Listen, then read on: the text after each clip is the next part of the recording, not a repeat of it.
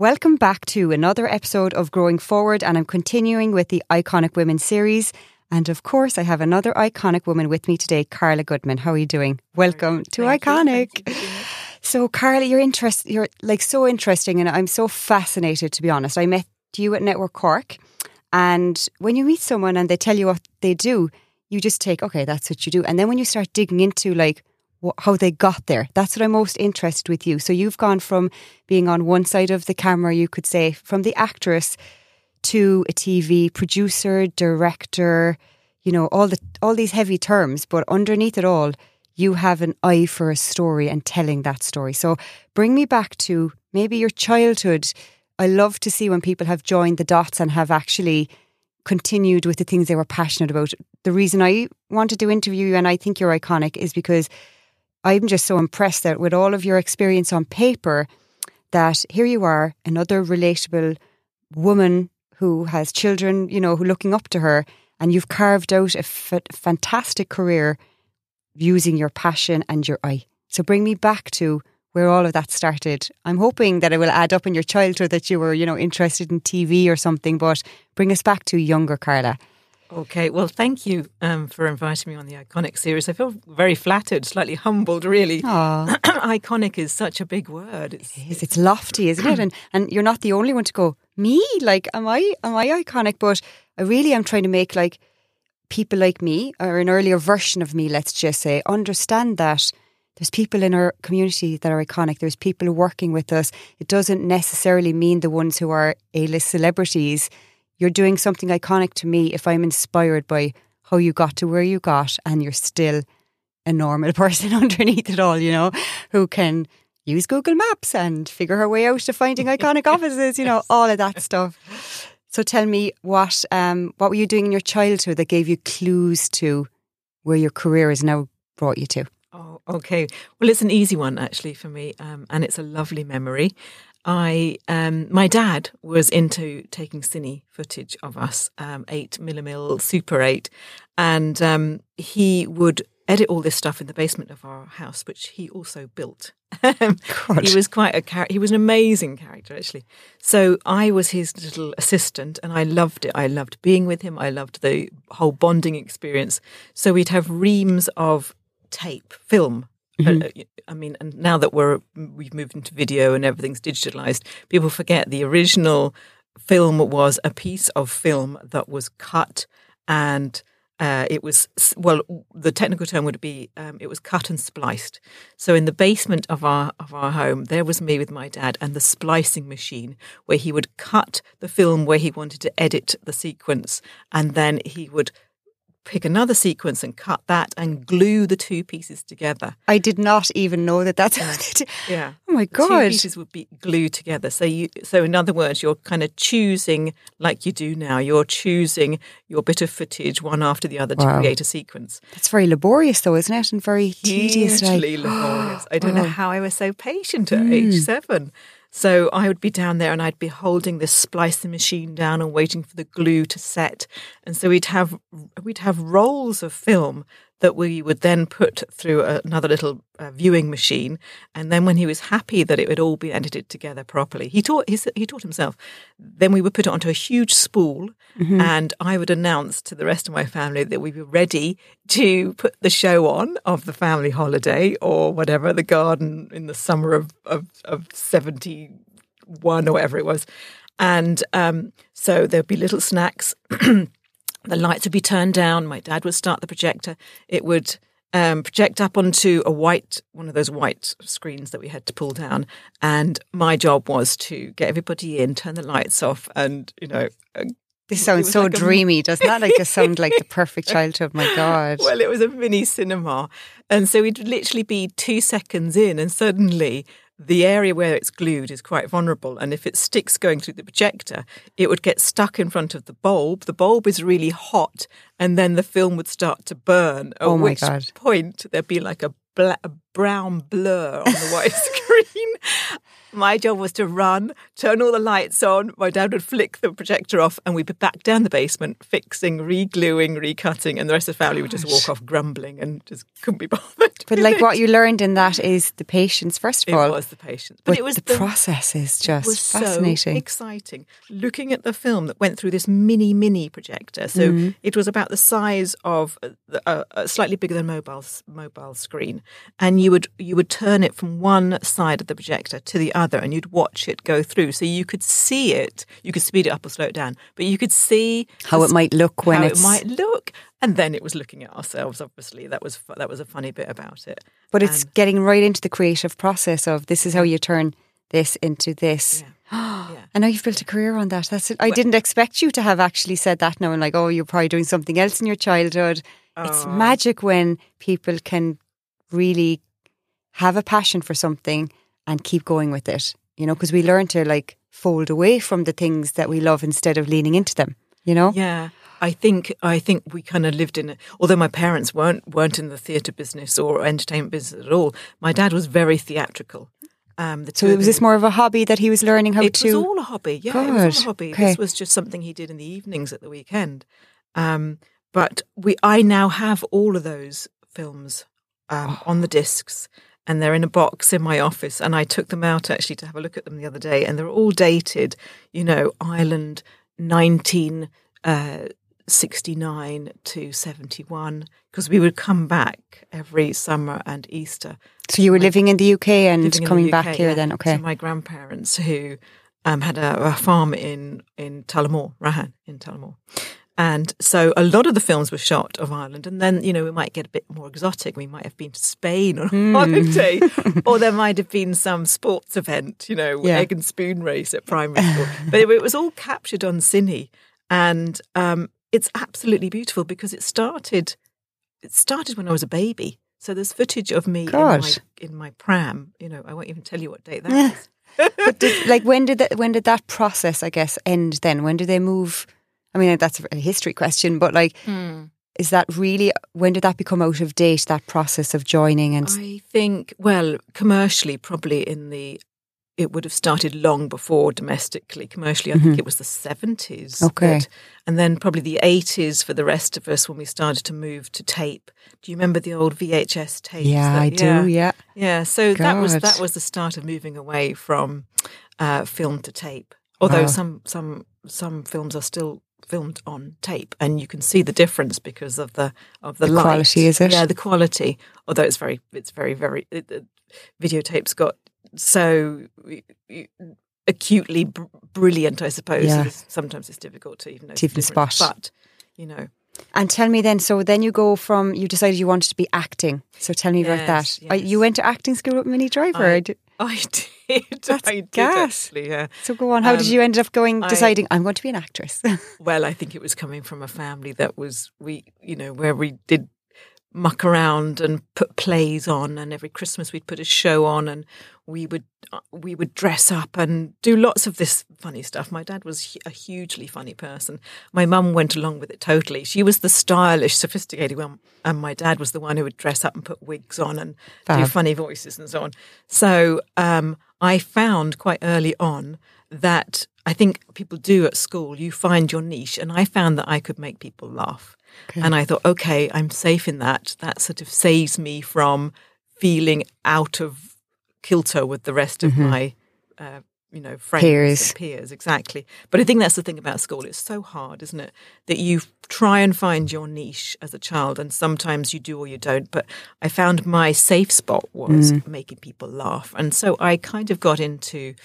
Um, I suppose I then fell into acting because it was my uh, it was my release, I suppose. It was something that brought me huge joy that I found people I got validation from. I, that's the other thing. We're always looking for validation, especially Yeah. as kids, aren't we? And um, and I enjoyed the whole dressing up. I enjoyed the fantasy of it all. So Because some I- people end up in act, a, a, acting rather, either like trying to escape reality of their lives or actually lean into not worrying about what people think and being able to have the freedom, I suppose, really. Yeah. So, like, I'm always interested to know, what- particularly with acting, and I have a daughter who is looking like she wants to go that direction. So I'm being very kind of inquisitive now to go, is she trying to escape who she is or is she trying to actually find a deeper version of who she is, you know? Yeah, it's an interesting one, actually, isn't it? I almost think so- that people have to do it. I think people find that that's their therapy, that's the way they're working through things in their lives. Um, and I think go with it if you feel that's what you want to do. I mm-hmm. wouldn't. It's like any dream, really. If you don't explore it, if you don't chase it, It'll keep scratching and I- itching. yeah. I do believe that we're here to do to do something incredible for ourselves. I don't mean that in a selfish way. I mean that in that we have certain God-given gifts Yes. and that we should explore them and we mm. should try them out. And the essence of who I really am. I mean, as a mum, I sometimes kind of go into a little kind of corner with a cup of tea and a notebook and I sort of look at the I have a list of the things that make me happy. Mm. I have a list of the things that spark my imagination, and I know I'm off course if I'm not doing any of them. Yes. We need to see that list. We actually should be Yeah. surrounded by that list. When you think about it like that, like we Yeah. need, we forget life makes us so busy Yeah. and we're so stuck in that that we need to be reminded. And that's absolutely such a valid, simple thing to do. The things that bring We actually need to write down the things that we, we love, It- you know, to remind us. Absolutely, I did it with my daughter. Yeah. and she's 15 now and I and this was I think this was 3 or 4 years ago that we sat down and we did the list of the things that brought us joy it Mm-hmm. could be as simple as lying on the ground and and stroking our dog Mm-hmm. who's a beautiful kind of lovely bumbling happy retriever but just simple things and I do remind her every so often because 15 is, is a tough age. She's Mm-hmm. got junior cert coming up. That go and do some of the things on the list that just bring you joy, bring you back to yourself. And reset you, you know. reset you. So the acting for you definitely gave you some kind of freedom or like allowed you to explore more who you are, I guess, is it? Yeah, I think that it allowed me to be bigger than I actually was, maybe in real life. Okay. To put a costume on, and then this, I suppose, this alter ego was allowed Yeah. to escape and get out there. And you could feel that as much as you wanted to. Yeah. And then how long did you spend acting or when did it Um, start to get like, oh, well, maybe I'm not getting as much joy from this as I thought I would? Or, Yeah, I suppose. Well, I was interested in acting. I went to university and I did drama and classics, and then I thought I needed to do. So I started. Um, I started out on the drama via university, where I did classics and drama as a degree, and after that, I thought I needed more of a practical experience to move into acting. So I ended up in a drama school in Webber Douglas in Kensington in London. And that's where Minnie Driver was also on the course. And um, yeah, so there was quite a few people who've gone on to do fairly fairly well after that course. And she's obviously the the one that we all we all know. Remember. We all remember, yeah. And it's quite competitive. Like, how do you manage, or at that age, I suppose, before we lean into the self doubt and all of those things, Yeah. like, how do you keep yourself from worrying? Like, there's so many talented actresses out there. Mm-hmm. You know, you're seeing them in your class. How do you navigate those feelings throughout your careers? You know, at that age, how were you managing them? Oh, I don't think I was managing it very well at all, to be absolutely honest. Mm-hmm. Um, the drama schools have changed a lot uh, since I was there, and this is quite a few years ago. They now concentrate on the they they actually concentrate on on TV technique so that Mm. you can deliver a performance in front of a camera. They also concentrate on audition technique way more than we ever did. Yeah. In fact, we never really even touched it. Yeah. And it's such an important thing now, I guess. Things have just Yeah. gone that way. I guess with phones as well, people are recording, self taping, Yeah. you know. Yeah, So- that's the thing. I think that people who are going into acting, entertainment careers are less phased by being in front of a camera now because they do it all the time. Mm. Yeah. When I'm filming, I find that people over a certain age are much more phased by it than people maybe Who are younger. Yeah, yeah, it's really obvious. So you weren't managing the kind of the wor- those worries were there then even. Yeah, Yeah. I was really nervous about auditions, and I would my my self belief was on the floor, and I would I would have my piece and I would audition it and so on. But I, in, in essence, I felt I never did myself justice. Justice. And um, looking back on it, I just desperately needed help with audition technique and so on, get overcoming the nerves, actually believing in your performance. So once I got the job, it was fine. but it was the element of compet- competition around getting the part that I really struggled with. Mm. And that's a big deal if you're in, in, It in is. acting um, because it's totally dependent on how you show up. Yeah. And even more so now with self tapes, I have I have quite a few friends who are still, you know, in in the acting world, and they do the tape and they send it off, and they, and they don't even think about it again. Mm. It's gone. They don't they don't mull over it or hmm because you can't because it's Yeah. such it's such a pot of luck whether you are the right person at the right time whether you've got the right look unless you're very established like the likes of Olivia Colman, you know or Brenda Fricker or Yes. Maggie Smith you know they are they don't, probably don't even audition most of the hmm. time they They're just cherry picked for it. absolutely But the energy, like I actually think it's a module that should be in every single career. I really do. Like I've worked as a mentor for starter programs, and you know the priority is always, you know, the the business model and the how it's going to make money. And obviously those things are really important. But in every person that I've worked with and every career in every industry, it's the commonality. If we don't have the energy of knowing who we are, believing and trusting in our skills, like obviously you can build on that. But if that baseline isn't there, you can say all the fabulous things and you can tell them all your skills, but people feel people and they feel from the energy. If there's doubt in there, it's like a mirror to the world. I, I feel it's literally like putting a cloudy, dirty window out there to the world if you don't have that inner, you know, self belief established. And even as children, I think it needs to be on our curriculum. It's such a basic thing, but absolutely it keeps coming up, One you know? because I see my daughter, uh, you know, at school and trying to navigate that whole period of teenage secondary school, and um, I, I, they haven't got drama on the junior cert as a as an exam, and I'm thinking, why not? Mm. You know, you've got music, you've got woodwork, you've got you know.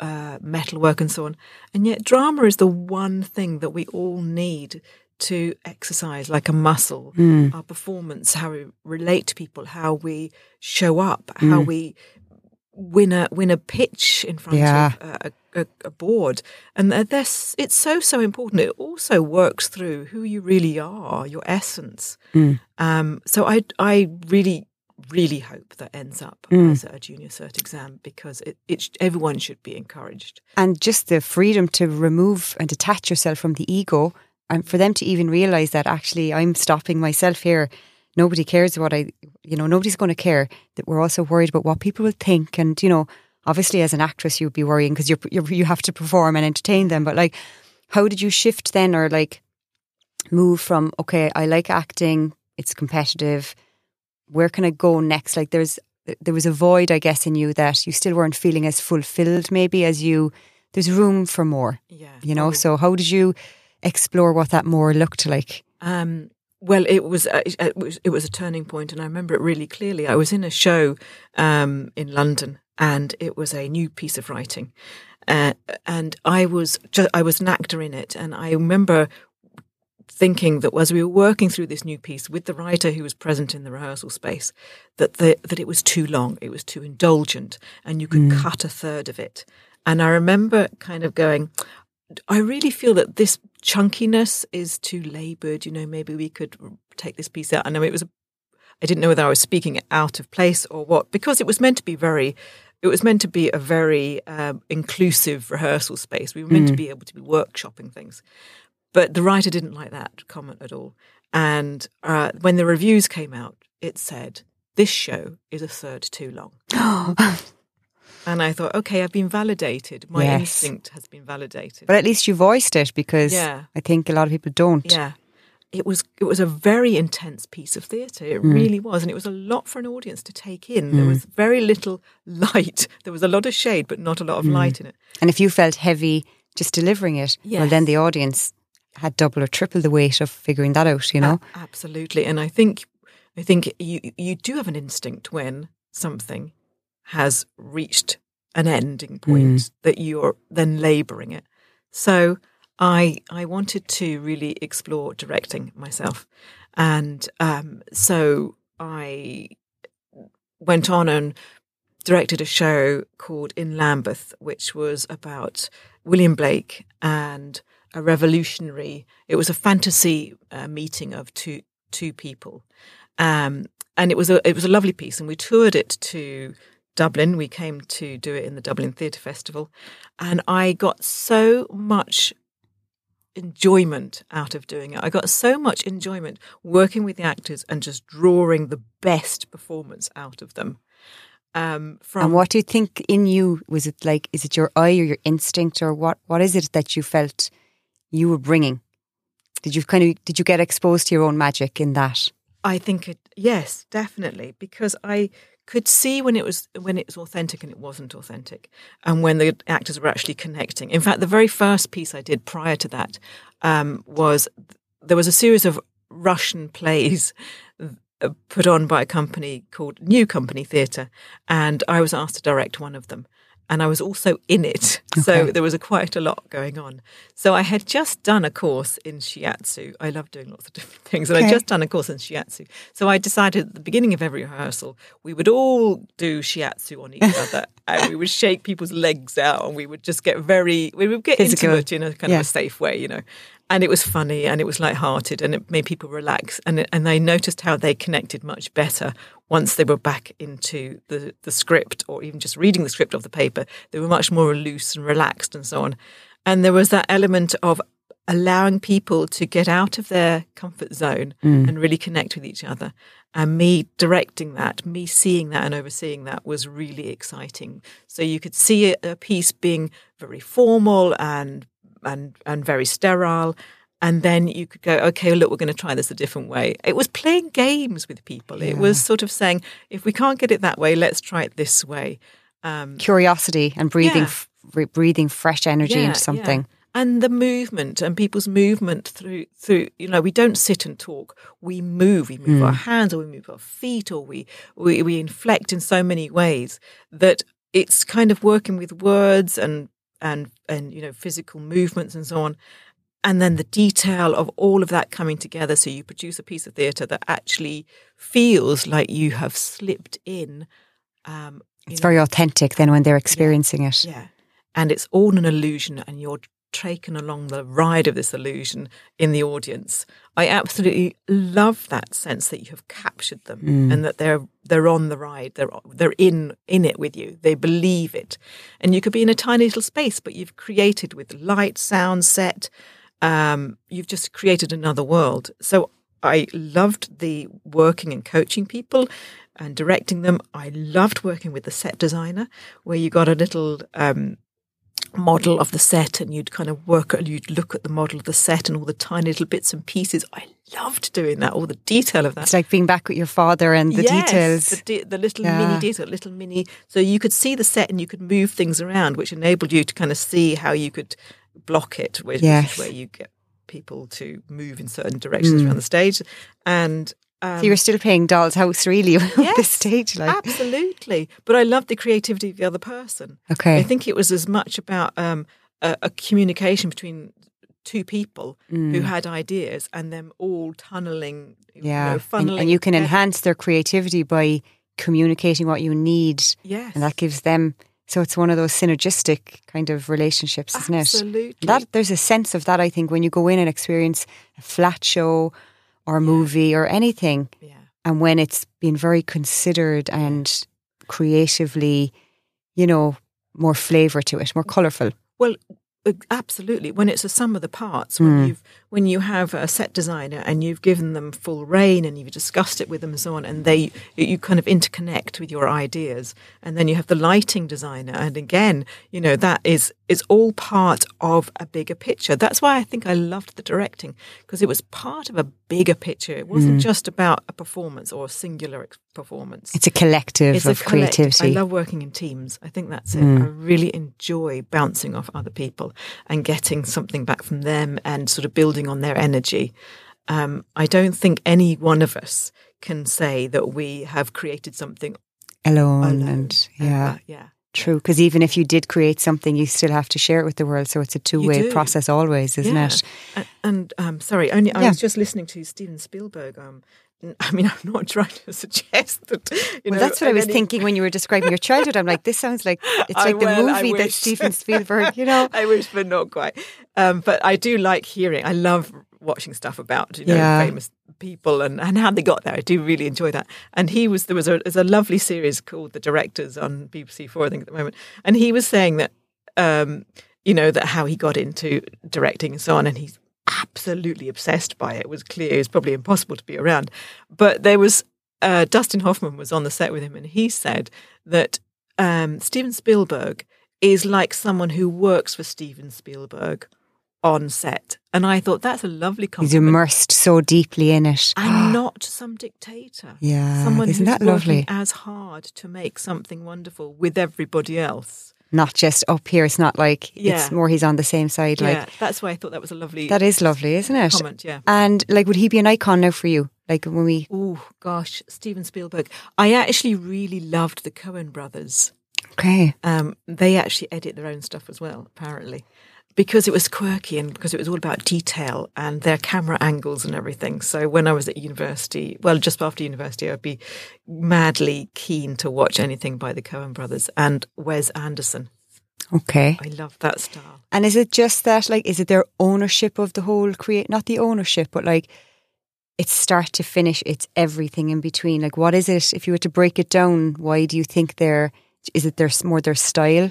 It's the style, yeah. Okay. It's the style, it's the quirkiness, it's the detail, it's the choice of color Mm. when they're when they are editing it. There's a particular color that it will put on, which is which is kind of more. It's it sort of has an element of fantasy, I suppose. Okay. So you know, Wes Anderson, he has a kind of um, you, you know, he has a, a very bright um, color in the Mm. edit, which sort of slightly harks back to the very early days of color film when it was um, First introduced. Yeah, So it's like I'm sitting here thinking it's like they all have these ingredients. They all make cakes, yeah. but they all make very different cakes. But there's room in the world for all of those flavors. You know, it's Absolutely. just and you have your own way of baking. you know, um, Yeah. so what like when you were younger, like when you were, I suppose, a young director, did you did you doubt yourself then? When did the self trust in your own skill and your own obviously there's the enjoyment or the gratification that you're Yeah. doing this and it's it's giving you back something. But when did that level of self trust kick in? Because I see in a lot of women and men, but like mm. they go through their careers and the self trust hasn't really been grounded and they still doubt themselves. Then they get to the top and they're like, there's something missing or like imposter syndrome or I'm not good enough. And I think it's that self trust during the process to go, I'm actually doing great. I'm keeping myself happy. I'm doing great work, but just to trust that your your own eye is good enough, your own creative process is good enough. You know, tell me about that for you or navigating your own self trust. Um, well, I suppose theatre directing felt very being at home for me. Actually, it felt like my comfortable space Mhm. Where I totally worked off instinct.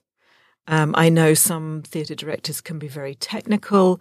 Um, they can be very, very, very academic. Mhm. But for me, it was about the people who were in front of me and and enabling a sort of a, something incredible to happen um, in front of us, which is why people go to the theatre because it, it, it's it, it's very visceral. It's right in Mm. front of you. You're involved in it. You can see practically touch the actors in some theatre spaces, and there's a there's a sense of magic that happens in that space. Mm. And the emotional charge, like yeah. Do you think, as a woman, that you've been allowed to, you know, be more emotive in your industry? Like that can go one way or the other because you're a female. They may like pull back on the emotions, yeah. or do you feel that it enhanced your your output in some way that you can engage in that feminine and that intuition that you trust? Yeah, I think that when I went into direct, to directing, there really wasn't that many um, women directing shows. Mm.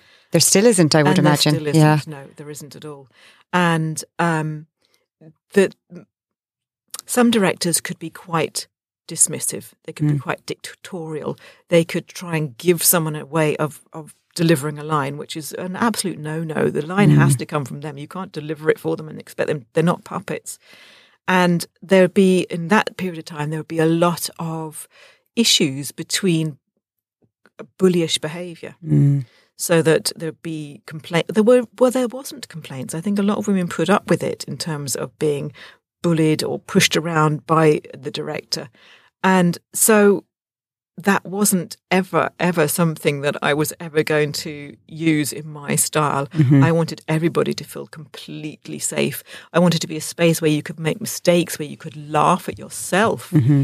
um, where you felt that there was there was no, nobody was in charge. We were all working together, so that that that if even if you know I had given them a direction and they didn't feel that qu- felt quite right, I wasn't going to stamp my feet and Mm. say no, that's what you do. You were holding the space for the creative Yeah, to process to happen organically, like Absolutely. And that's where the magic the is, isn't it? Organically is the word. Because it's meant to be enjoyable. mm, Um, so yeah, so that's I think my my I I'm I'd say I'm quite a sensitive person. Mhm. And I think, in essence, I can feel when some very quickly when someone's uncomfortable. I can feel very quickly when someone is wanting to move out of a space, or they're, you know, or they're they just want to change tact, or they want to finish that conversation.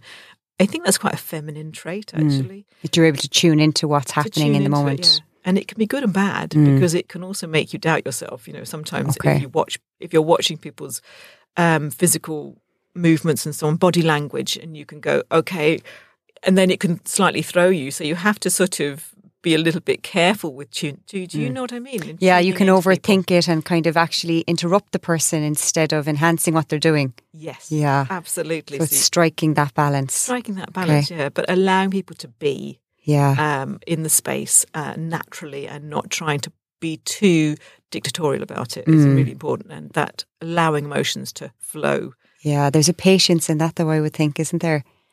There, like that's a patient thing to do to let someone have that time when you're on the clock and you're you have a whole team of people producing something. You know. So tell me, like you ended up then. I I know in your in your background you've worked on Murder She Wrote and you've you've worked with Graham Norton. Like Yes. how fill us in. So how do you go from okay now you know you've cut your teeth in directing and then you kind of go towards TV producing, is it? And Yeah. was that in still in? Are we still in the UK? We, well, actually, we were in Ardmore. Um, Okay. So I decided, I think with the acting, I got very frustrated about the fact that I was always uh, waiting to be chosen. Mm. uh, or I was trying to run a show on a on a on a very small budget and just never getting to that next level that I was hoping to get to. Mm-hmm. And then, of course, you can't you can't put any any money down for mortgages and so on. It becomes very financially difficult to con- continue. I Mm. The think. stability piece is tricky, isn't it? Absolutely. So I went off and did a course in broadcasting. I decided to sort of shift to the other side. I'd done a lot of photography in the past, and I'd done photography in Berkeley in, uh, University in California, and I had an I I I believed I had an eye for a for a good picture. I had an eye for seeing things develop in terms of stories visually in my head. So I went off to do this course, and I ended up in Granada um, as was my first piece of work experience behind the camera. Um, so that would be Coronation Street. I, I kind of flitted from one production to another. Richard and Judy, because they were in Liverpool, and they were, all came out of Granada. So I flitted around behind the scenes. Great experience, though. it like was it was really um, good experience. in yeah. that, what surprised you the most was it like, oh my god, this is all amazing, or was it like, oh, this is it?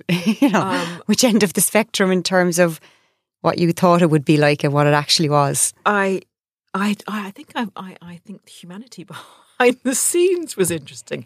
The messiness, the the deadlines, the the, The fact that- craziness. the craziness. Yeah, yeah, yeah. And then it was all perfect. You know, Yeah. perfect. Um, Polished when it gets to the Once screen. reached the That's so yeah, funny. yeah, yeah. But there's like sellotape holding it back together behind the scenes. Yeah. All of that, all of that. You know, yeah. It's it's sticky back plastic, as they. And what about Corn- what about Coronation Street? Like, tell Oh, me. Coronation Street was um, very technical. Okay. It was literally a jigsaw that was placed together every day. Everyone knew where they had to go.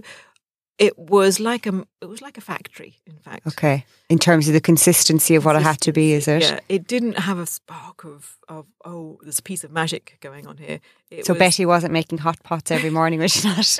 it was very jobbing. Okay. It was people came in, they did their piece. The sets were tiny. Okay. Um, everything was tiny. Uh, I and I, I remember sitting in the edit suite and watching it, you know, as they were uh, playing it back and and starting on the edit and so on, because it's a very very fast turnaround, as you know. So there isn't very much room to talk, to do what I was talking about earlier, which was allowing and giving people space to work on something. It was in, know your lines, shoot it, Pressure two, cooker type of. cameras, yeah, God. and off you go. Yeah. And we'll see you tomorrow and have all those lines learned for the next scene.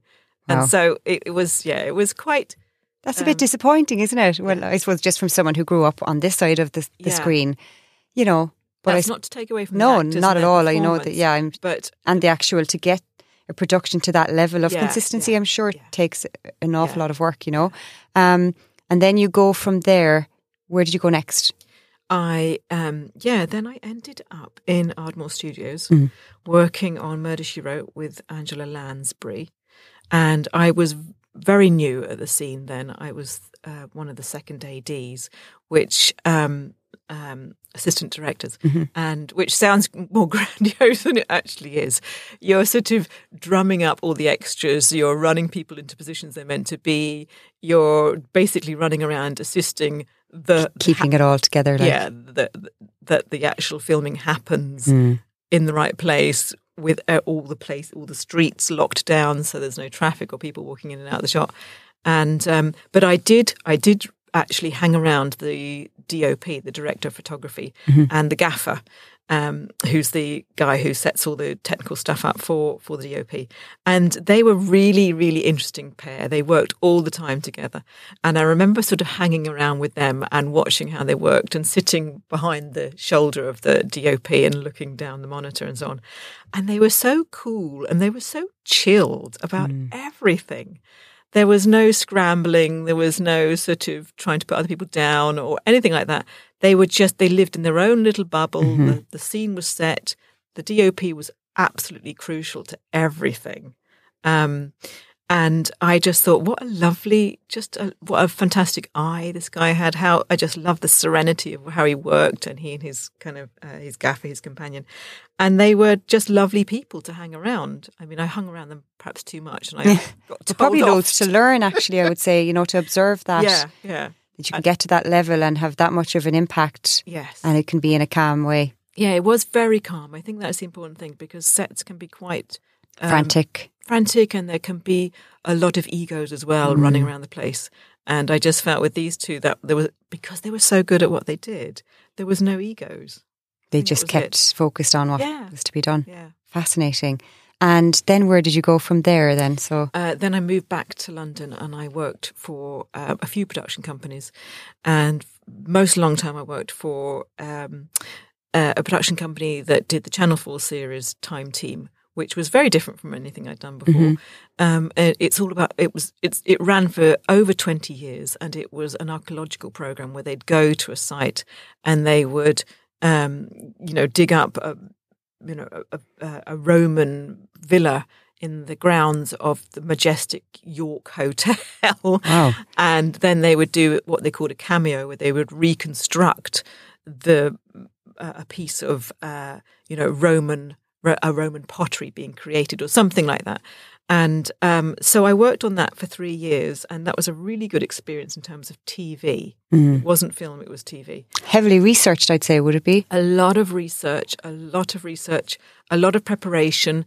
We used to do it- we used to do a different site every month, so you'd overlap as you went along. So there'd be you would you'd be going to recce the location, you'd be talking to the local um, archaeologists, historians, and um, we had um, Tony Robinson as the presenter on that, who was in Baldrick. People might remember him from Okay. um, the TV series Blackadder, and he, um, yeah, he was he was fascinated about archaeology. So the nice thing about that program was that everyone was interested in history and archaeology, and not in about being top dog or there was no egos in mm. it because everyone was focused on something other than themselves um, the history and it and it was one of the nicest things I've ever worked on. We we would the, the company was so lovely. Mm-hmm. The, the we would entertain ourselves for five days over the course of a shoot. There'd be about fifty of us on location, all staying in the same hotel.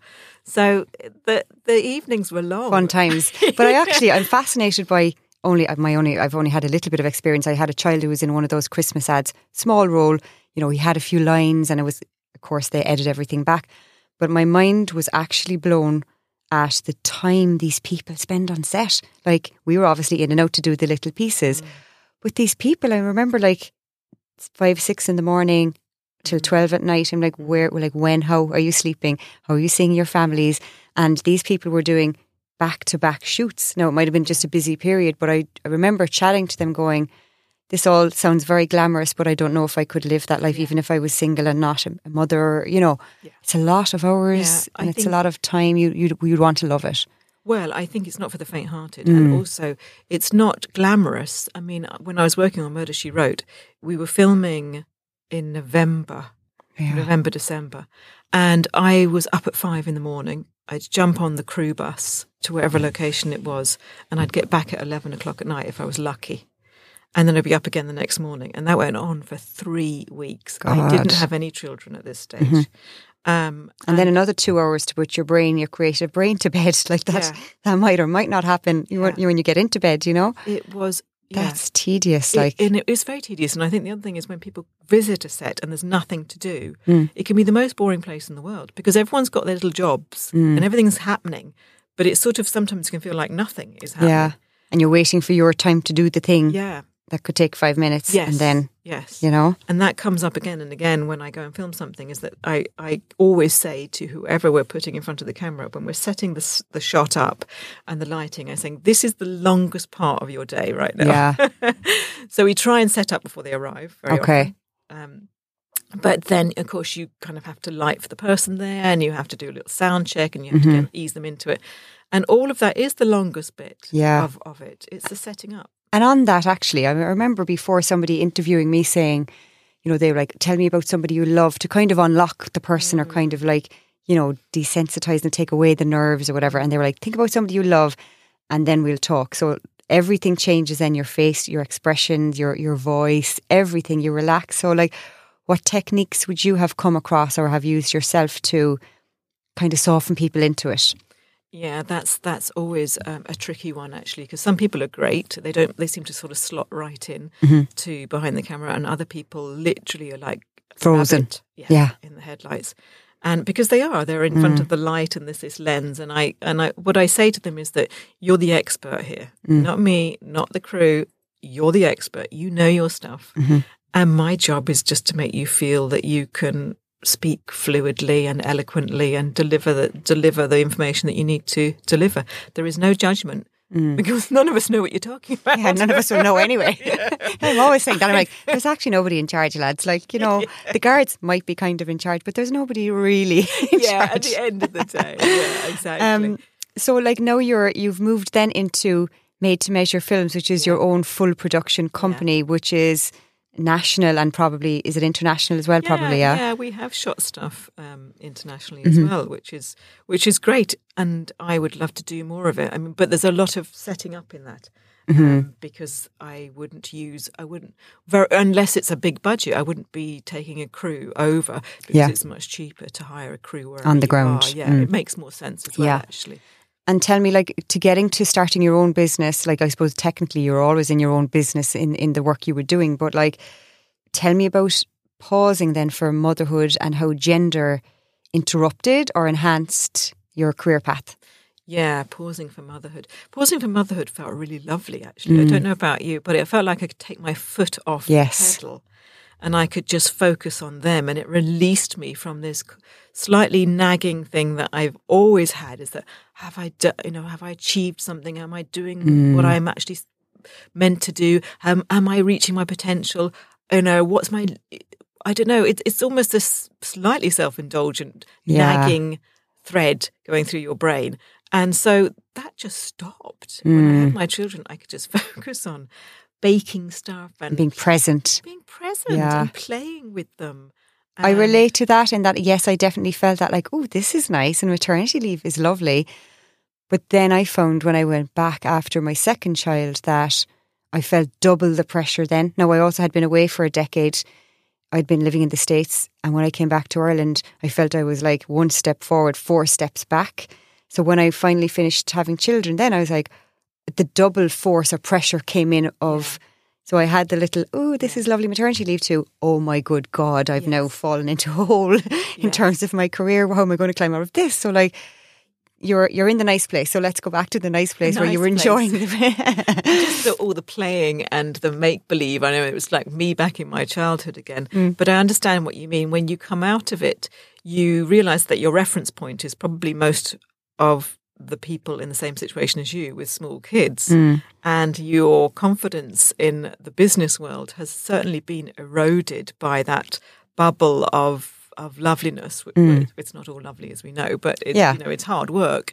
Um, and we're reminded how grateful we should be, and we are. Yeah. But then there's this nagging in the background of like, I know I'm really grateful, mm. but mm. there's a bit of a, a feeling of not compromise. There's, I can never find language for it, but it's like this kind of like, oh, I want this to be amazing, and I want them to be my best accomplishment, as people say. But I'm like, but there's more to me too yes. for them Yes. that I want to show them. You know. Yes, yes, exactly. And I think somebody said to me that um, when they have, um, when they get to secondary or even primary, that they don't want a mummy that has got nothing to say or no stories to give. And hmm. nobody wants a granny who hasn't done something extraordinary that you can learn from. Yeah. Uh, but because when they've all gone through school and they've left home and so on, what will you be left with for yourself? Yes. Um, so I think that was in the back of my mind that I mustn't just slip into this now and forget about my own Yourself and your yeah, own needs. my own needs, and hmm. also it. You know, you you get to a point as a mother where you feel you've almost got nothing amazing to talk about or to to to discuss because your whole life has been focused on them. Yeah. Um, and as lovely as they are, you still need something for yourself. You can get drowned in that Yes. whole mothering, I think. Um, so I, before I tried to launch myself back in to um, production, I I decided I wanted to do something through the primary school that my kids were, were at at that stage. And um, I suggested the idea of making a black and white movie with the kids.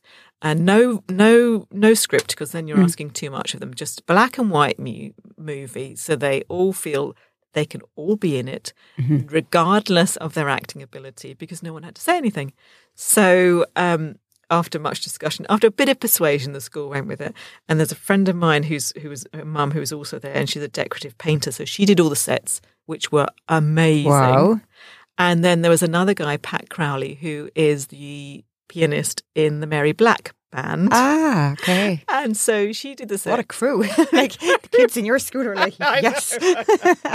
well, I mean, and then some of the others mothers came in and did the makeup. Others did the costumes. It was hilarious. We even had um, a friend down the road who had a pig and a pony. they were also what a sweet memory for them to have, though, and see that coming together. Like, I know. And we did two films, and Pat Pat Crowley he composed music. So when we came to, and then obviously I, I filmed it, shot it, edited it, and then I came. To, we came to screen it in the school, and Pat had composed a piece of music for the whole thing to the images. Um, he played live. So we screened the movie on a big screen at the school. This is a tiny, tiny school, only about God. 60 kids. And he played live. And it was like, oh my God, this is beautiful. beautiful. Aw. I know. So then you were like, I better get back to work now. Yeah. I can well, we make did- beautiful I things. know. We did two of those. And I thought, right, that's enough. On, go and earn some money. So now you go and you create what, like, who your clients now? Like, what type of people have you helped and used all of your wonderful experience and skill and I, like, what what do you do with that now? People can come and get their Yeah, well, we do. I we absolutely do everything from Okay. commercials to short documentaries and short mm-hmm. film, and so we work with PR companies who commission us to do a promo for quite a few pharmaceuticals, okay. um, which um, is another discipline in itself. Um, so we could be working with engineers one week, or we could be working with an artist the next week. And um, one of the recent things we did was for the uh, the first Bridget uh, holiday that we had back in. February, Oh February. yeah.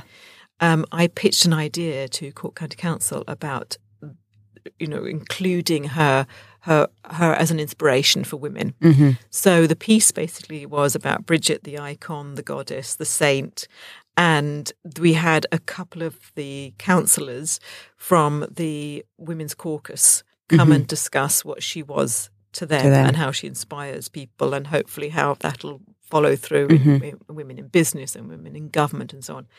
And I thought we need something that pulls this all together. That makes this kind of quirky and interesting. So I got an artist, Audrey Candlin, who did the big cork sign. uh, Oh, yeah. over in the Grand Parade, um, to create a piece, a unique piece of what she thought Bridget looked like. And so she created this piece. And what we did in the filming was we made it look as if she had created that piece during the course of the short film. Of course, Ah. you know, Yeah. secret is she didn't. Right. She obviously created the whole thing Yes. beforehand. But the trick is to make it look as if it's And bring them into that story, Yes, like- and at the end you get the grand reveal. That's of the piece At beautiful. the end. But it was a really nice thing to work on, and we filmed it in Chapel Hill School of Art in Macroom, Mm-hmm. which is an old convent that has been taken over and slowly being renovated and used as an art space Hmm. for all the potters and the basket weavers and the sculptors and so on. And I'm I was just the whole thing came together so beautifully because this is amazing space with these gothic windows Wow. and huge shutters where we filmed and so on, and there's beautiful parquet floors. And the, it was like if I could go back and film a, a short drama, it would Yes. be a dream come true. It was just the location of it, the coming together of you know, people who are trying to pioneer things through the Women's Caucus, the artist who's trying to create her own vision of things, and then there's myself and the crew just trying to put the whole of that. And capture all of it. Yeah. And the sense of the history that's there then as well. I'm kind of, I wouldn't have been attracted to that before, but as I get older and I learn more about the power of my lineage and, you know, the things I've learned about things that I've inherited, whether I wanted them or not, Yes. that it makes me see a place differently now and see a place that, God, maybe we should know more about the places around us or maybe know more about, you know, the people that went before us that we, we all are going. We're just, we're all going anyway. So it's mm. like we're not here mm. forever. Yeah. And to just know more about the impact that was left behind by other people, you know? Yeah. And where do you see, like, in terms of the future? So obviously you're doing a lot of commercial work, but like, is there still more dreams in there that you want to bring to life or like, I'd say there's Maybe the- plenty, there's plenty of plenty of dreams actually. Um, I know you have the trust and the, yeah. the capacity to, Yeah. to realize them maybe. Yeah, and I think that trust in myself is something that I have almost been forced to accept. I mean, uh, very quickly, a, a funny story. The reason I worked with Graham Norton was almost by accident. I um, got a phone. I was. It was a period of time when I was getting lots of scam calls, and they were getting increasingly irritating. And so I would just block these numbers. In fact, I would see the number come through, and it might be double O double six, you know, and it could be Kenya or wherever. And I'd go, you know, Yeah, here they go again. Like, yeah, yeah. and I would block it and block it and block it. And then um, I remember half six in the morning. I was like, I can't believe it. That why is this happening at six, half six in the morning? And so I went down, blocked the number on the on the office landline, and then later on that afternoon, I got a little text from a company called Invivo saying, "We're trying to contact you um, because we need to do some filming in West Cork with Graham Norton." I there wasn't a scammer. Oh my God. so I pelted back into the office, unblock, unblock, That's unblock hilarious. everything. And then they, uh, so then I quickly like rang them back. And of course, because it's New Zealand and our, our timing Difference, Oh. yeah. Um, so that's how that very nearly didn't happen. That's so And, funny. uh, so now I have to answer all my scam calls. That's what I'm thinking. But tell me about working with Graham Norton. So what what was involved in that? So they were what were they recording or what did you have to do? the well i've done i've worked with them three times now actually the it was he has um some he he works with them in terms of a brand of sauvignon blanc so how that happened was his chat show graham norton this company in new zealand run by two guys decided to pitch their wine to graham norton for free mm-hmm. so that it could be on the you know Oh, because he's always drinking set. wine on the set. Yes. Yes, okay. So that's how that happened. So all the wine that you ever saw him drink was directly from New Zealand, and he loves Sauvignon. So then this partnership went on for two or three years, and then they decided to push their luck and say, "Would you like to create your own brand of Graham Norton wine?" And he thought, yeah, why not? So he got into the blending process. Now people think he just puts his name on it, Yeah. and but he doesn't at all. It's a blending session. So they come over with their wine from New Zealand. They fly over with it, and they bring all the uh, samples from each vineyard, and so they're all labelled vineyard one, two, three, four, five, six, seven, and so they're all different fields of grape and they blend them together very meticulously. They're all, you know, they, they, whether it's three meals, two mils of that, two meals of that. So it's a two-hour process of blending, and he sits with the two guys, and they sip, and he'll What a have- job! I'm like, how can I get into this kind I of work? know, I know. So Oh. it's not it's not simply that he puts his name on it at all. He's actually ta- it's to his taste, and he has the final say. Wow! So it's a very long process. And people wouldn't see that from the from the outside. They just think, oh, here's No, him, no, another put his name on a. Exactly. Wow. So what is lovely is, you know, I mean, he he he has his two percent or whatever whatever it is in, Hmm. in vivo, but he gives the whole lot away to the Dogs Trust. Oh, I didn't know that Yeah, either. he loves dogs. Oh, that's so lovely. And so, so what were you involved in then? You had to So be I was- involved in producing some of Yeah, that so- content, is it? Well, they wanted to film the whole blending process Mm-hmm. and so on because it's part of the the the, uh, the backstory, I suppose, of the wine, isn't it? So Mm-hmm. they wanted to present it so that people understood it isn't simply him putting his name on it. The him- depth of what's Yeah. involved, yeah. And so we we did that with his uh, original Sauvignon blend. We also came. Um, he came. They came back and they filmed another um, sequence where he was blending gin in Oh. West Cork Distillery, um, and because it's close to his home, Yes, he brought his yeah. two dogs with him. So they are, one of them appears in the film. Star of the show. yeah, Madge. She even gets her title on the screen, and She's um, credited on she is. She is.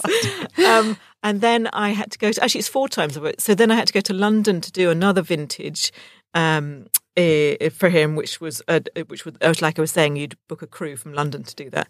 And then they came back last year to shoot some more blending sessions, but this time they wanted they wanted us to shoot footage for a documentary about Graham, which is about his involvement in, in and his in his interest in Yeah, I'd love to watch that actually, not just the ad of, you know, this is the output, Yeah. but the Well, that- process. like, Yeah, that's still being um, edited, and it's being edited by a crew by a company in New Zealand. So, unfortunately, I didn't get to edit all that together, but we produced all the footage from the Hmm. West Cork shoot. Uh, and interviewed the two guys who Hmm. set up Invivo, which is another really, really interesting story. But what goes on in your head then? Because if I got a call, like when I get a call, when I, I answer the spam callers, right? And they say, I need you to do whatever, whatever. Like in your head, do you go, is it a visual thought first? Do you go, okay, storyboard, this is what I, do you envisage what it looks like already? Like what's your process that goes on in your head? Let's just say, For that one, or for was- anything, I guess, but just okay. well, for that for one, that. it was really difficult because there was no storyboarding because you didn't know what was going to happen. Because you weren't also controlling the entire production. Right. Well, you're controlling the lighting the setup and so on, and, and the audio, all of that you're controlling. Mm. But the process of blending starts, and then it doesn't stop because you can't interrupt them. So it's like it's it's shooting live, and then obviously taking all that footage in and editing it down so it all fits together nicely. So the first time I got that call, I had no idea what was involved. I didn't even know really how wine blending worked. Mm. Um, I hadn't worked with Graham Norton before. I hadn't worked with the two guys from New Zealand before. So it was like pitching up on site and meeting everyone. starting from scratch, like. and just saying, so, you know, okay, off you go. And then, so but they, would- must have seen your work and trusted. They obviously knew who they were pulling in. But I, I'm just wondering, do you go, oh my God, am I good enough? Oh my God, am I, all you know? of that. Okay. All of that and more. I Right. mean, when I said, so how did you hear of me? Oh, well, we were looking for a local company. We really like your style. Um, you know, this is a piece with Graham and we wanted someone who came in kind of with sensitivity to work around the process of the blending and so on. So I was like, well, that's, you, you learned all that from my Yeah, that's flattering. website, my Yeah. social media. um, so that's how I that's how it began, and then obviously I've kind of created a relationship with the with the all three of them, which is Yes. nice.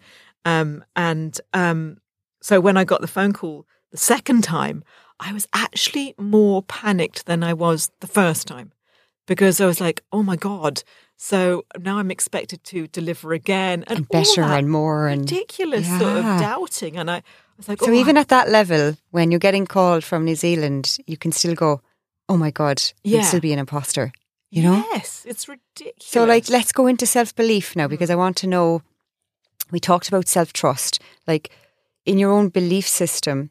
Do you still have like a nagging voice in there that's doubting yourself? And who would have influenced your beliefs when you were growing up, or, or as you went through your career? yeah. Or is this something you think about? Because a lot of people might not. They think of more the maybe the bad things that were said to them. But the more I've learned and studied it now, I'm like, in an obsessive way, I would say to be fair, but like, there's so much opportunity to change our beliefs as we get older and as we grow that if people spend five minutes a day building new beliefs in, that will actually do way more for your life than anything that's gone in the past, you know? I, I read a really funny thing the other day. I was walking behind this guy in town and on his, his shirt said, um, don't keep tripping over yesterday or something like that. Like we let the past like really get in our way and we'd keep tripping over it into the future, you know? So like what goes on with your belief systems or how did you how do you start to bake in that belief now as you do all these fabulous I mean the the projects are insane. Like we, we didn't even get to talk yet about the Lusitania, but like you've done projects that are mind blowing and world class. Oh, So how do you still have like um, I want to say cop onto yourself. Cop I, I don't know. I'm always seeking You know. that perfect thing, but there is no such thing as perfect. Actually. Yeah. that's the that's the thing about self belief, isn't it? Really, Mm. is that we think we haven't achieved what we could achieve. I look back on stuff that I did in the you know early on, and I go, oh God, that wasn't you know. But that, of course, it wasn't the best because everything is work in progress. Yeah, that ver- I, I've I've kind of got to that as well, where I look back and things, even simple things like maybe how I designed something on Canva, something as simple as that, and I'll go, that was so basic, and then I have to love on myself a bit and say, but at that time. You only had these skills, and you probably thought that was amazing at that time, and it was good enough for that version of you. Yeah. So cut yourself some slack. Now I still, it's gone the other extreme now, where I'm like divine laziness, like oh, it's grand, it'll be fine, as you see with my my really professional recording setup here today. Oh no, it's lovely. No, It's but really the, the studio here is amazing. Like the, you know, this is really at the level you'd be used to. Yeah. I'm just kidding about my video skills. You know, there, Oh, there's a, there's a lot yes, to learn yes, yet. Let's just yes.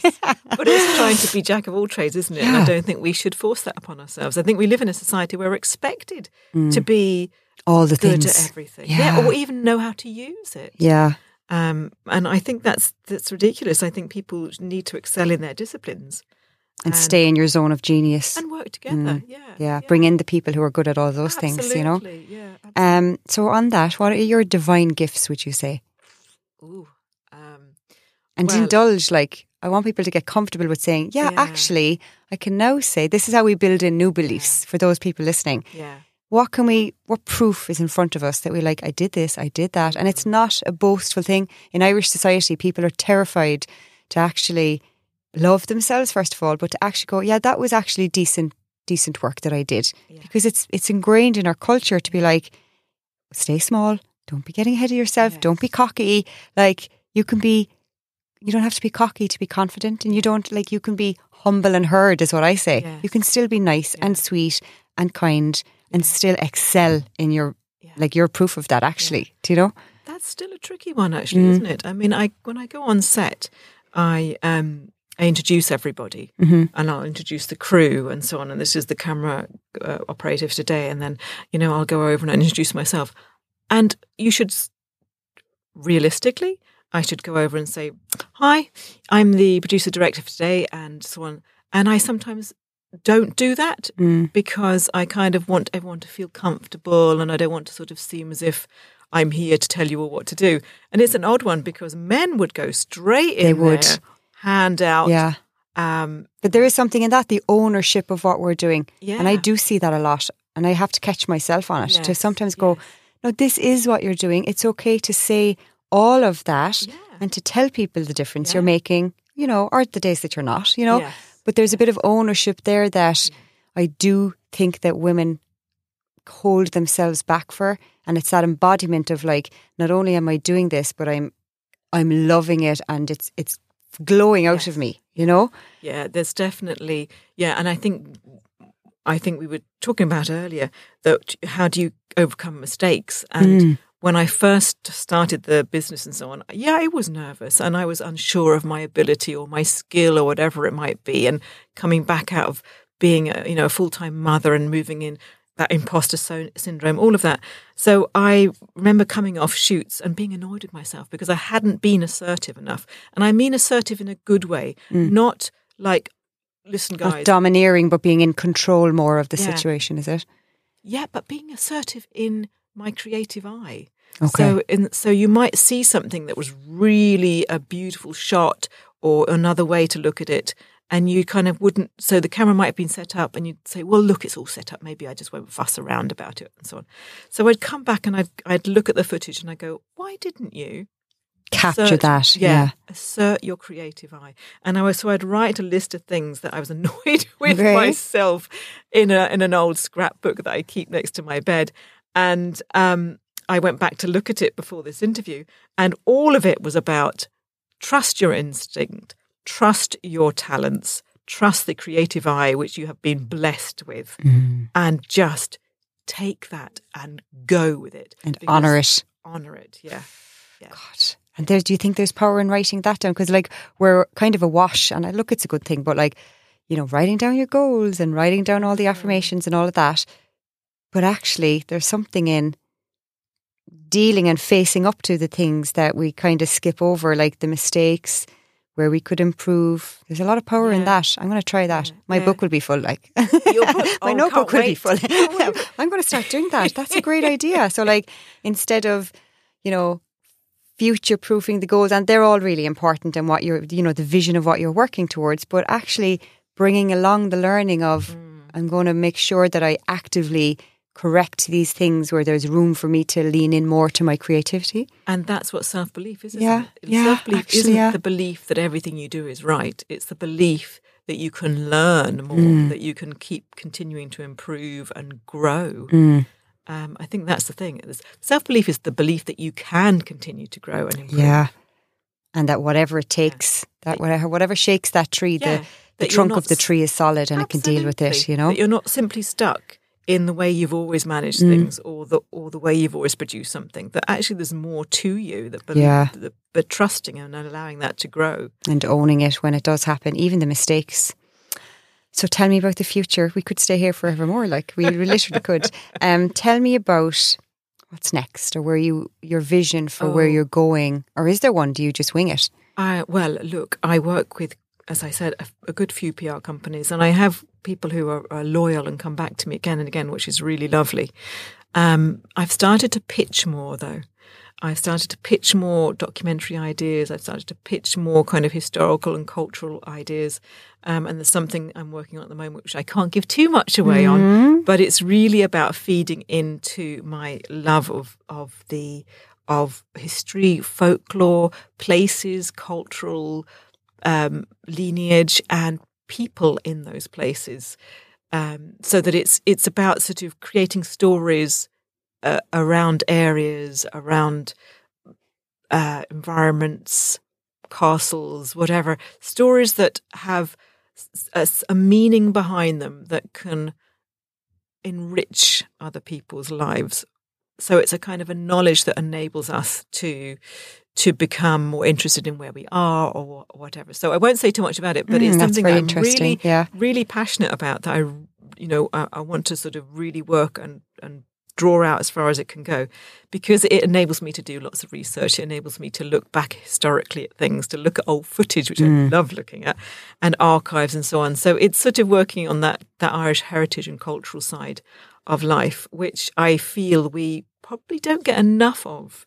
We get a lot of um, uh, of food and uh, you know Irish food is really uh, on its ascendancy, isn't it? Mm. But then that heritage side, that cultural side, needs a bit of a, a lift, a lift up. Sometimes I think, are we just racing through and only capturing the pretty things, Instagrammable things? yes, And are we skipping over loads of things in between? the. And then we all know the evolution of all of our wellness is that we need to go back and pick up in nature and all those places where we where we stopped. So like Yeah, it's yeah. bridging the gap, isn't it? Yeah, So that's interesting. So now we're going to have to have a second episode to get all of that juice out of you. Like, but you were talking about the but they're talking about the nature, and that's just another thing of what I, I love. I love doing stuff that's around sort of environmental issues and so on. I worked with Cork Environmental Forum on something on a couple of things actually, um, and part of that filming forces me to look at things in minute detail. So it might be sort of filming a a,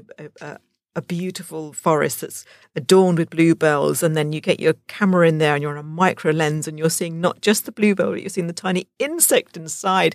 And you suddenly you see this microscopic world, World. and you start to fall in love with it. and I just remembered you avoided answering your divine skills, and I think you've just told us what they are. your eye to detail The eye to detail. and bringing us into other worlds that we probably otherwise might have skipped over. Yes, I love, You know? I, I have always said this. I love little things. I Yeah. love detail. I love looking at the intricacies of things and the story. And very briefly, I was looking um, at some silver that I inherited from my mum, and I bought one of these tiny little eyeglasses that light up and they they magnify it by forty percent or something. I can't remember. It's forty whatever. Um, and I would see the the hallmark, the silver mark, and even the maker's mark on it. And I decided to look up the maker's mark.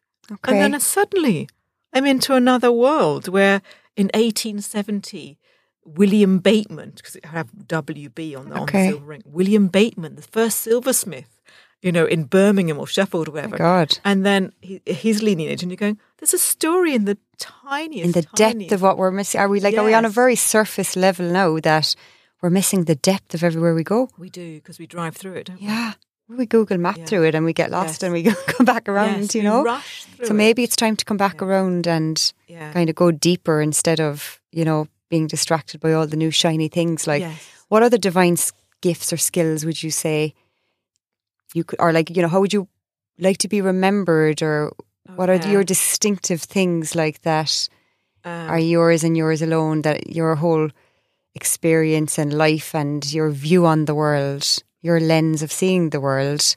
um, I suppose the thing about bec- becoming more conscious of um, the climate, environment, biodiversity, I'm really kind of desperate to to do the very best I can Mm. for biodiversity, and even in my current surroundings, we we know we don't cut the lawn anymore. It's great. My husband's going, "This is easy." Well, I like I like this. but it just enables this beautiful meadow of flowers to appear every summer. We planted 12 trees a couple of weekends ago in a sort of common ground. And so I think kind of looking at all that lovely enabling of nature to be rekindled, hmm it is is is a quite a passion actually. It's a real passion. Um, and it sort of takes me away from the everyday. So you focus in on the detail of things, the creation of things, and the fact that life exists so differently for nature around us from our own lives. Mm. Like they work, they're working away. Obli- well, most of the time they're oblivious until we kind of Mm. encroach on them. Um, and So the more we zoom in, the more we can zoom out. yes, You know, yeah, I, I know. I was I was thinking it would be great if schools did a series of workshops where the kids in secondary school had to go out and just take a final tiny little plot of land that's Hmm. quite local to them and just photograph all the tiny tiny things that they never see the Hmm. microscopic the tiny little insects the curling leaf and how it Hmm. and just maybe that would enable them to see that they they live in their environment they Hmm. don't kind of uh, you know exist outside of it or on Mm. the surface of it. Um, so I just, I suppose, I get quite emotional about the details of things. I get quite emotional about people's stories. I Mm. love other people's stories. Um, and I think that's my interest in that, in humans and nature and the tiniest of things, makes me, like you were saying earlier, patient with people, Yeah. actually, interested, just desperate for them to shine and look well and Mm. perform and deliver well. All I ever want is when I go and shoot somewhere is for someone to look good and come across brilliantly. That's all I want. And I, I do say that to them. I Mm. just want you to look wonderful. and just glow because this is about what you know, not about me or the camera or the lens or the mirrors. And Mm. Yeah, so and it removes all the layers of junk Mm. that can creep in and in between Yeah. that, you know? yeah. God, that's so fascinating. So, what can we expect from you? Like, where are you going with all of this? Do you think you'll you'll do Um, you'll work on the project that you're talking about and continue? Like in your industry, is there major changes you see coming with future of TV and Yeah. all these streaming? Like the kind of the models have changed a little, haven't they, about how things are produced? less people are watching mainstream TV, yeah, and with the likes of Netflix and Amazon and and so on. Uh, I think, my, I suppose, from my little world, I would like to create something that is just beautiful and memorable and evocative hmm. and just keep making things that have an impact emotionally. I mean, ironically, I did. I did um, two days of a conference for a pharmaceutical, and we covered it. And after the two days, we, you know, edited, put the whole thing together, and so on. And it was commissioned by the PR company who worked with them, and the the the lady who who's who's fantastic and I work a lot with, she turned around and said to me, "Oh my God, Karla, I loved it. I got quite emotional seeing all the people I I know so well." And I was thinking, if you can get emotional over about a something convention like that. Of people in a pharmaceutical company who are fantastic Yeah. and are wonderful people, but it's all business. It's not drama. It's not. Yes. Mm. It's not their secret lives. Then how amazing is that to be able to You're unlocking a layer that wasn't there before. yeah, Like, but isn't that amazing? And I just want to do more of that. That kind of yeah, theme. work. Yeah, because I can't see the point of creating something that can be strung together in two seconds Mm, and be with a load- boring and Yeah. stale and yeah. everything has to have a heart. It has to be unique. It has to be authentic. It has to have. It has to make an impact on someone some way or Mm. other. So to move them or to keep them moving in yeah, or some way. inspire them. even. Yeah. yeah, Beautiful. yeah. I just think it's amazing that somebody can be following that lifelong passion for storytelling and capturing things and then just be on like the school run or in the supermarket. Yes. That's where I'm fascinated. I'm like, Putting I another love wash that. on. Yeah, exactly. it's like, oh God, another basket of laundry, I you know? I know. So it's it's Yeah. been absolutely fascinating to have you here. There's so much to learn from you, and I really just hope this inspires people to, you know, step away from the imposter syndrome. Of course, it's going to be there somewhat, but bring yourself back to the good work that sets you alight, and just keep doing that. You know. So Thank thank you. you so much for No. being so honest and open, Thank you. and for joining me here today. Thank you.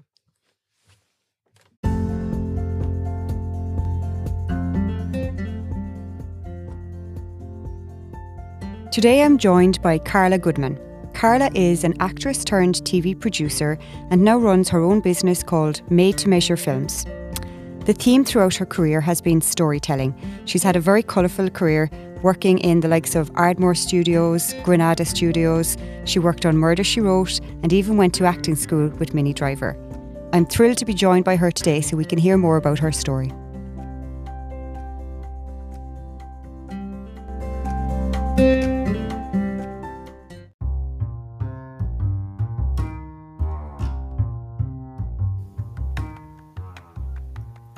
Working in such an inspiring environment and recording my podcast at iconic offices in NSQ2 Cork has really helped me to elevate my brand and grow my business. The location is simply stunning and has become an invaluable resource for me. The good news is, you too can get to experience all the benefits iconic offices have to offer. They've given me a number of exclusive complimentary day office trials for my audience. So, what are you waiting for? Try it for yourself, bring your team, no catches. Simply go to the link in the show notes and enter the code UpSheRises23 and claim your complimentary office for a day. Trust me, you won't want to let this opportunity pass you by.